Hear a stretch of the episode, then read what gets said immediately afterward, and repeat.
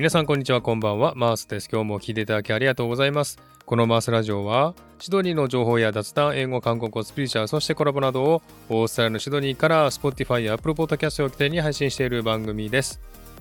はい皆さんお元気でしょうか？マースです。今日も聞いていただきありがとうございます。本日は日本の私の自宅のスタジオから収録配信しております。今日もよろしくお願いいたします。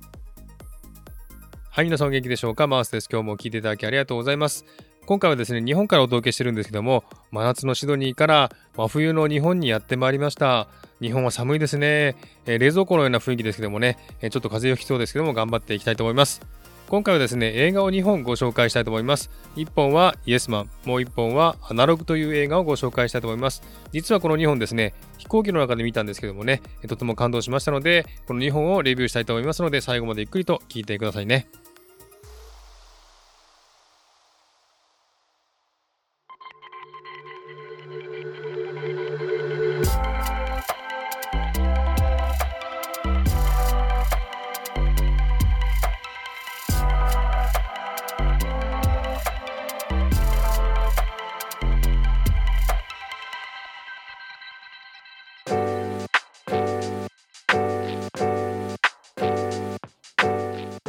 はい、えー、今回はですね日本からお届けしますけれども日本から映画を2本ご紹介したいと思います親父ギャグではありませんはい、1本目はですね、イエスマンという映画ですね。えー、これは2008年、アメリカとイギリスの合作です。主演はあのジム・キャリーですね。えー、この映画はですね、日本行きの飛行機の中で見たんですけども、たまたまね、見たい映画がなくて、前から気になっていたこの映画を見ようというふうに思っていたんですけども、見てよかったなというふうに思わせられました。え何事にもイエスと答えるのはやっぱりねスピリチュアル的なんだろうなというふうに思いましたそしてジム・キャリーの演技はやっぱり面白いなというふうに感じた映画でしたストーリーなんですけれども何事にもノーと答える極めて後ろ向きの男カールがですねあるセミナーに参加してから考えを変えて何事にもイエスと答えるようになったらですね彼の人生がうまくいったとという映画の内容なんですね。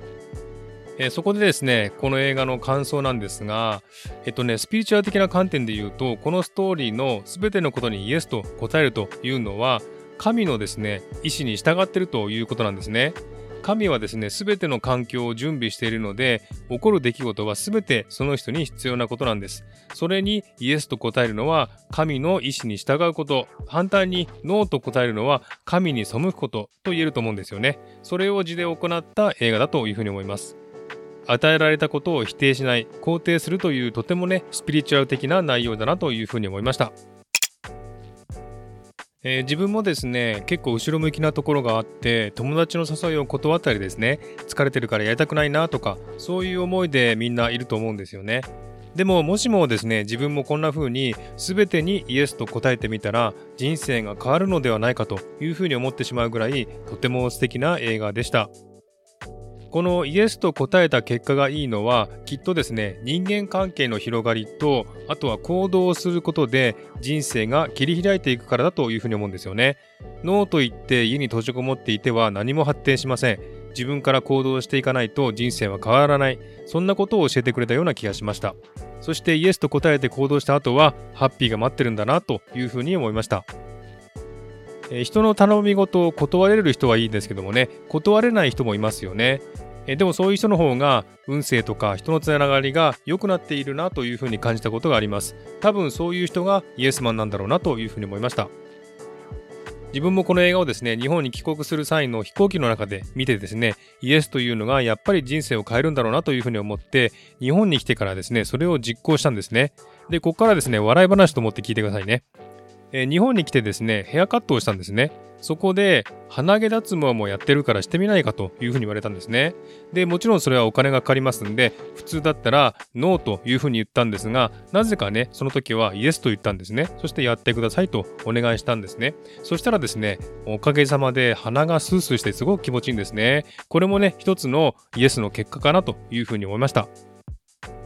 まあ、冗談は去っておいてですね、えこれからもですね、イエスマンになってみたら人生が変わるんじゃないかというふうに思えるので、イエスマンになっていこうかなというふうに思いました。ただ、この映画でも言ってましたが、何に対してもイエスというのではなく、心からイエスと思えないものに対しては、イエスと答えなくてもいいということなんですよね。嫌なことまで無理にイエスと言わなくてもいいなら、それ以外のものはイエスと言えそうな気がします。大事なことは、ポジティブな姿勢と受け入れる心が大事だということだそうですね。もう一つ勘違いしてはいけないんですけれども、日本人はノーと言えない民族なんですね。だからイエスというのではなく、ノーと言うべきことにはノーと言うべきなんですね。ノーと言えないからイエスと言うということではないこと、そこは勘違いしない方がいいと思います。えー、そしてやっぱりジム・キャリーの演技は本当にすごいですね。あの顔芸とかね、本当にすごい演技をするんですからね、やっぱりね、感動しますよね。ノーマンからイエスマンになりたいというふうに思えるような前向きになれた映画でした。やはりね、長く愛される映画だけあるなというふうに思いました。星4.0をつけたいと思います。はい、えー、続いてですね、2本目の映画。これはアナログという映画ですね。えー、これは2023年日本の映画で監督は高畑修太さん、そして主演が二宮和也春さん、そして桐谷健太さんです。えー、これはですね、本当に切ない映画ですね。そしてまたね、飛行機の中でめちゃくちゃ号泣した映画です。ニノとですね、ハルさんの2人の演技がとても良かった映画でした。えー、ストーリーなんですけれどもね、デザイナーのサトルというね、ニノがやってるサトルなんですが、彼がですね、携帯を持たない謎の女性、みゆきと出会い、デザインのことで意気投合して、彼のデザインしたカフェで毎週木曜日に会う約束をしたんですね。で、毎週木曜日会うたびに、2人は心を近づけて思いを重ねていきました。そしてある木曜日、サトルはみゆきにプロポーズをしようとするが、その日からみゆきは全くそのカフェに来なくなってしまったということなんですね。そして数年後、大阪に移転になった彼は彼女のある話を聞いて衝撃を受けます。さて、みゆきはどうしたのか、点々点という映画ですね。で、感想なんですけれどもね、日本の映画ってあまり抑揚もなくて、大きなズンと来ることもですね、なんとなく来るっていう感じで、淡々と話が進むのが多いんですよね。ハリウッド映画のように衝撃的な印象があまりないんですよね。で、この映画もそうだったんですね。ストーリーもあまりひねりがないんですけれども、この映画が他の日本映画と違うところは、この主演の2人の演技がとても良かったということなんですね。ニノはですね、アイドルということで、ほとんど期待もしてなかったんですけども、その期待を裏切って、純粋な演技も上手だし、役柄がとても合っていたんだというふうに思います。彼の演技からですね、みゆきのことが好きなんだな、会っていて楽しいんだなということがひしひしと伝わってきてよかったというふうに思います。え、また特にですね、ハルさんという女優さんはですね、今回初めて見たんですけれども、演技も落ち着いていて、丁寧な演技でとても良かったなというふうに思います。個人的にですね、ハルさんの雰囲気がすごく好きなんですね。ああいう大人っぽくて落ち着いていて、一緒にいてとても穏やかになれそうな人が理想の女性だなっていうふうに思うんですよね。え自分が感情的になることがあるので、こういう落ち着いた人がいると自分も落ち着くんじゃないかなっていうふうに思います。でもああいう女性はですね、お金持ちの家の女性だから出会う確率は低いかなとか勝手にね、妄想してました。やっぱりですね、この映画の感動の理由は、テーマがアナログだからだというふうに思うんですよね。今ではね、すぐにメッセージで連絡してすぐに会えてしまいますよね。でも昔は手紙とかアナログな方法で気持ちを伝えて距離を縮めていったんですよね。少しずつ気持ちが近づくのがとても心地よかったなという記憶があります。そんな記憶をですね、携帯電話を持たないというみゆきが伝えてくれたのかもしれません。携帯がなかった時代はこんな感じだったなというふうに思いました。えそしてみゆきの行動がですね謎が多いということも引きつけられた原因かもしれません。携帯電話を持たない。自分のことや過去のことも話さない。そんな謎めいたみゆきに悟も引きつけられたのかもしれませんね。そんな謎がだんだんと分かっていくのも面白かったです。えそしてですね、この原作がビートたけしだというのも驚きました。え彼はね、個人的にあまり好きじゃないんですけれどもね、えこの原作には感動させられました。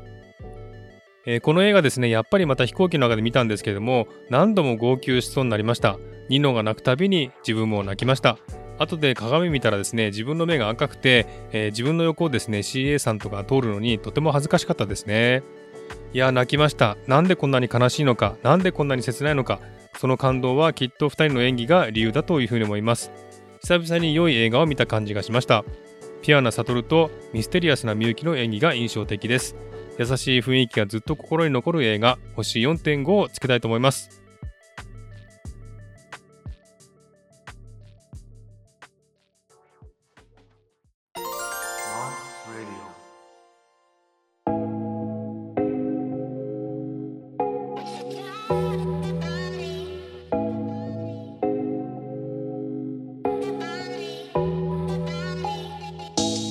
はい、えー、今回はですね、2本の映画、1本目がイエスマン、そして2本目がアナログという映画をご紹介しましたが、いかがでしたでしょうか？え、この映画ですね、とても評判がいいのでね、え、2本とも皆さん見た方が多いかと思いますけれどもね、え、どんな感想を持っていらっしゃいますでしょうか？えこの映画ですね、2本とも飛行機の中で見たんですけどもね、ちょっとね、飛行機の中で見ちゃいけないなというふうに思いましたね。なぜなら、飛行機って上空を通るじゃないですか。そうすると天に近くなるので、感動がね、2倍、3倍になると思うんですよ。なので、今までね、飛行機の中で見た映画ですごく感動する映画って多かったんですよね。以前もですね、飛行機の中で見た映画をレビューしましたけれども、ものすごいね、感動して、なんかすごい異常に感動するなというふうに感じがします。えー、それとですね、飛行機の中で見ると、お金を払って見ようとしない映画も見れますので、意外といい映画がね、見れたりするんですよね。ですので、飛行機の中で見る映画っていうのはすごくね、価値が大きいというふうに思うんですよね。今まで見れなかった映画、見たいと思わなかった映画も、たまたま見てみたら感動したというのも結構多いと思います。ですので皆さんもですね、ぜひですね、飛行機の中で機会がありましたら、映画をね、見てみたらいいんじゃないかなというふうに思いました。はい、ということで今回はこの辺で終わりにしたいと思います。今日も聞いていただきありがとうございました。このポッドキャストではフォロー、そしてお便りをお待ちしています。概要欄のメールフォーム、そして SNS の DM や Spotify のコメント欄でもお便り、コメントをお待ちしています。またこのポッドキャストは YouTube 版も配信しています。YouTube 版では音声配信を画像を使って分かりやすく見れるようになってますのでよろしかったらご覧ください。ではまた次回お会いしましょう。お相手はマースでした。Have a good weekend!